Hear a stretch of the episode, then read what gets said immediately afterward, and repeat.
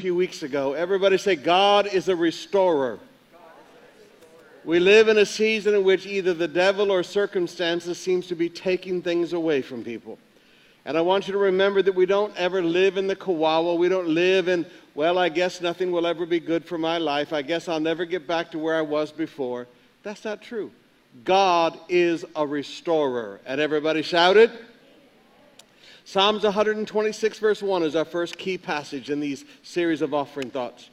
When the Lord restored the fortunes of Zion, we were like those who dream. Everybody say, dreamers. Now, we're beginning to hear the testimonies of that. One of the testimonies that was given to us this week was one family got a full restoration of all that they had lost, and they said, We wanted to pinch our arms to see if this was really real. Folks, this, this is what it is like. I know times have been difficult right now, but God is a restorer. And when He restores, it comes so strong and so hard and so big and so wonderful. You wonder, am I dreaming? Everybody say, that's how God works. And the second key verse, Zechariah 9, verse 12 Return to your stronghold. Who is our stronghold? God. Return to your stronghold, O prisoners of hope.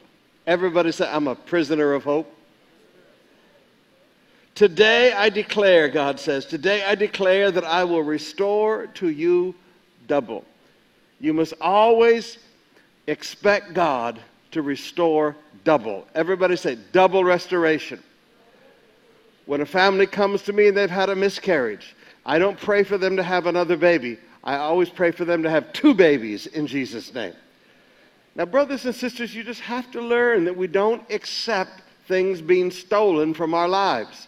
God is a restorer twofold in Jesus' name. Now, last week we began to focus on the fact that God restores the comfort or to the relax to our lives. Today I want to go back to something that we started on a few weeks ago when we began this series, but I want to really zone in on it. God restores health. God restores what? Psalms 41, verse 3. The Lord sustains him on his sick bed. In his illness, you restore him to full health. What kind of health? Now, brothers and sisters, so many times we, we go through a challenge to our physical bodies, like Epaphroditus, Paul's friend. He, he was at the point of death, Paul said. But God healed him. But too often we go through one of these serious sicknesses and we come back out of that sickness and there's something that has changed in our life. And we think that that lingering effect is going to remain for the rest of our life. Maybe it's a stroke. Maybe it's some of our members that have been through COVID and they come out of the hospital and, and the doctors tell them now you're gonna you're gonna have fatigue for the next year, maybe two years. You're gonna, you know, have trouble breathing for a while. It's gonna take you a while to catch your breath on steps, and this is gonna be with you for quite a few months, and then the fatigue at least for maybe a year or maybe two years. And when they call and they ask me for prayer, I say, no, no, we're, we're, I'm not nothing against doctors but we don't accept the lingering effects of sickness. God restores to full health.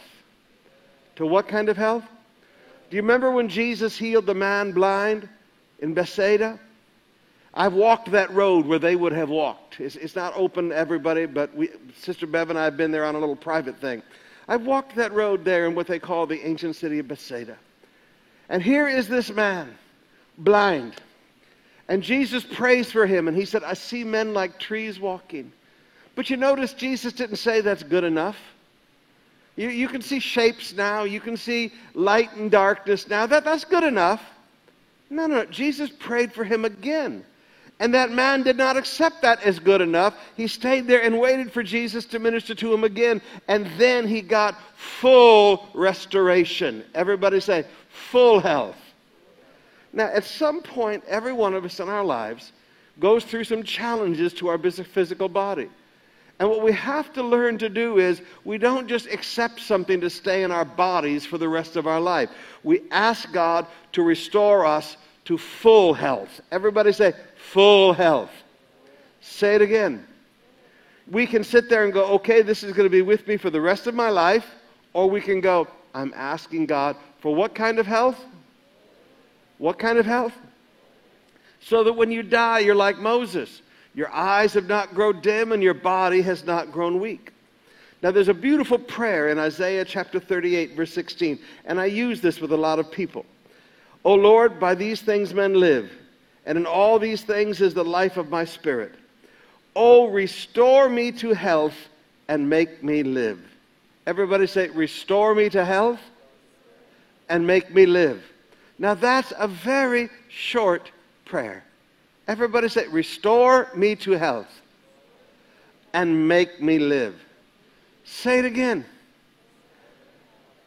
Now, there are members, and, you know, well, they're not listening tonight on Facebook. We have our special. But there are, are members that have been in the hospital in COVID.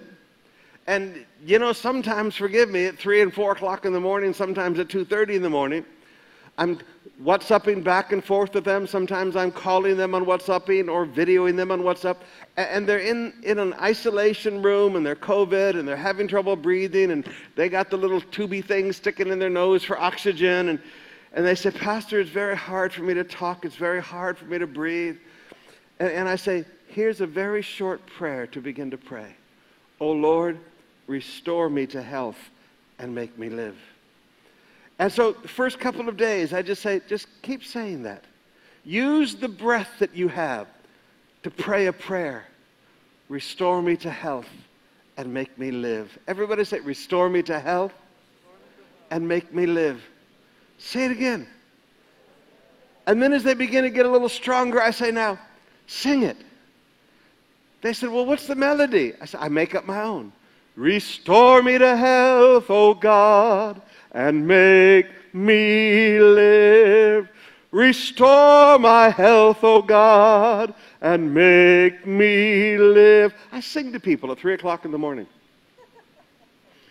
That's the only time of the day they'd want to listen. But they're in those isolation wards.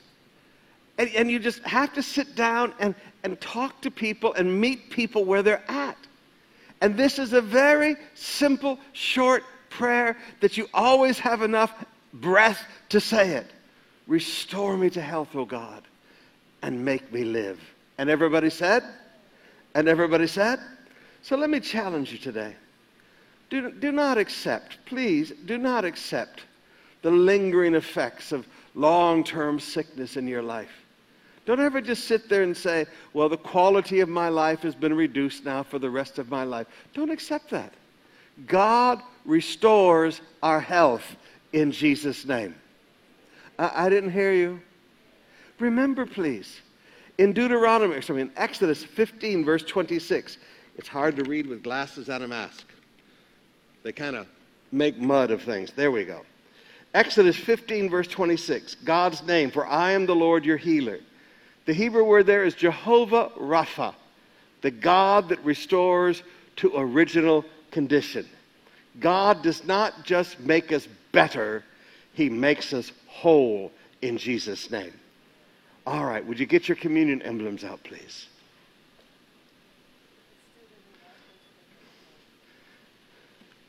Well, Pastor, it's good enough that I just live. God wants you to have life and life more abundantly. God wants to satisfy you with a long life and a life worth living in Jesus' name. Everybody say, a life worth living. If you have family members that have had strokes, don't let them think that they're going to be sitting in that chair for the rest of their lives. Amen. Talk to them.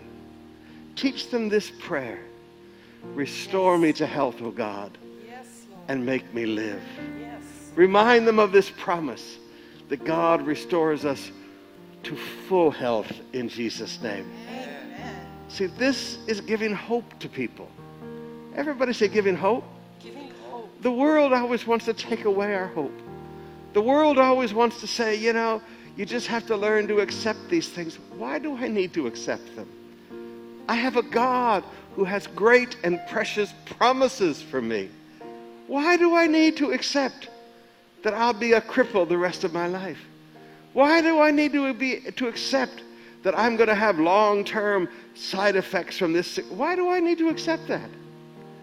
I have a God who has promised me that He would restore full health in my body. Amen. Everybody say, Change your expectation. Change my expectation. Say it again, please. Change my expectation. God is a God who restores. Amen. Amen. Everybody say He restores. He restores. Ulitanatan, this bread this bread represents the body represents body. of my Savior. My Savior. He was hung on a tree for me He was hung on a tree to bear the curse of the law, the that the blessings of Abraham, the blessings of Abraham, that the covenants of promise that the covenants of promise could flow to my life. Would flow to my life. With the stripes that came across his back, With the stripes that came across his he back, purchased my healing. he purchased my That by his stripes By his stripes, I have been healed. I have been healed. I remember I remember what he has done for me. what he has done for me. Let us partake of the bread together.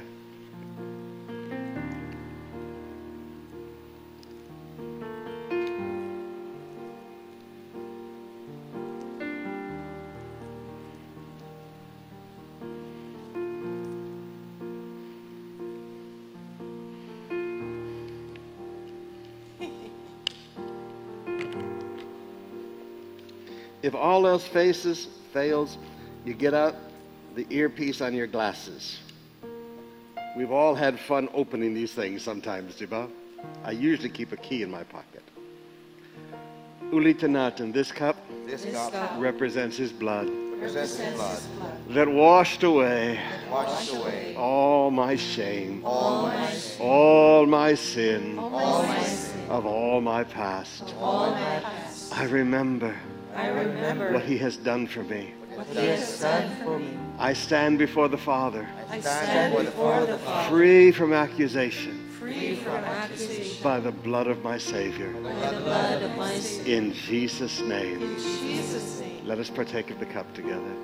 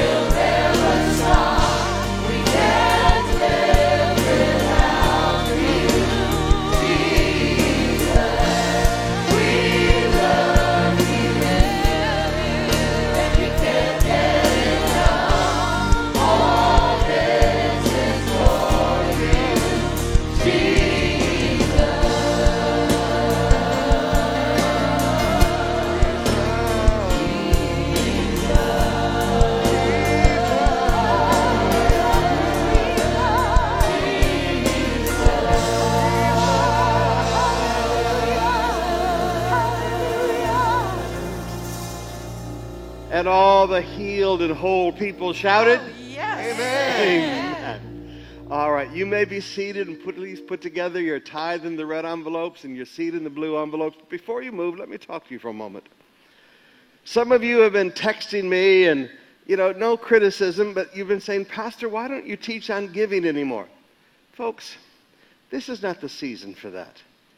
This is a season for your harvest in Jesus' name. If you will think back all through this COVID 19 thing since, oh my goodness, the beginning of March, all I have done is teach you about receiving. You have been faithful. You are faithful tithers. You have been faithful sowers. You have built God's house. You have built churches in the province. You are doing crusades in the province. You're eight to ten million a year we're putting into feeding the hungry down in, in Tondo and Aroma and Happy Land and Payatas in, in Quezon City. Folks, there's so much that you have done. You have sowed seed. This is not a season to challenge people about giving. This is a season to challenge people to receive the harvest of the seeds that you have sown. So forgive me if, you know, please, I don't think I'm doing anything wrong. What I'm trying to do is keep you focused. You have harvest in the ground. Don't give up on your harvest in Jesus' name. Amen? God says that He will show Himself faithful to those who have been faithful. You have walked in faithfulness before God. So every day of your life, get up and say, Father, I thank you for the harvest flowing to my life and my family in Jesus' name. Amen? So if you wonder what's going on, that's what's going on. All right, come, bring your tithe and your seed before the Lord.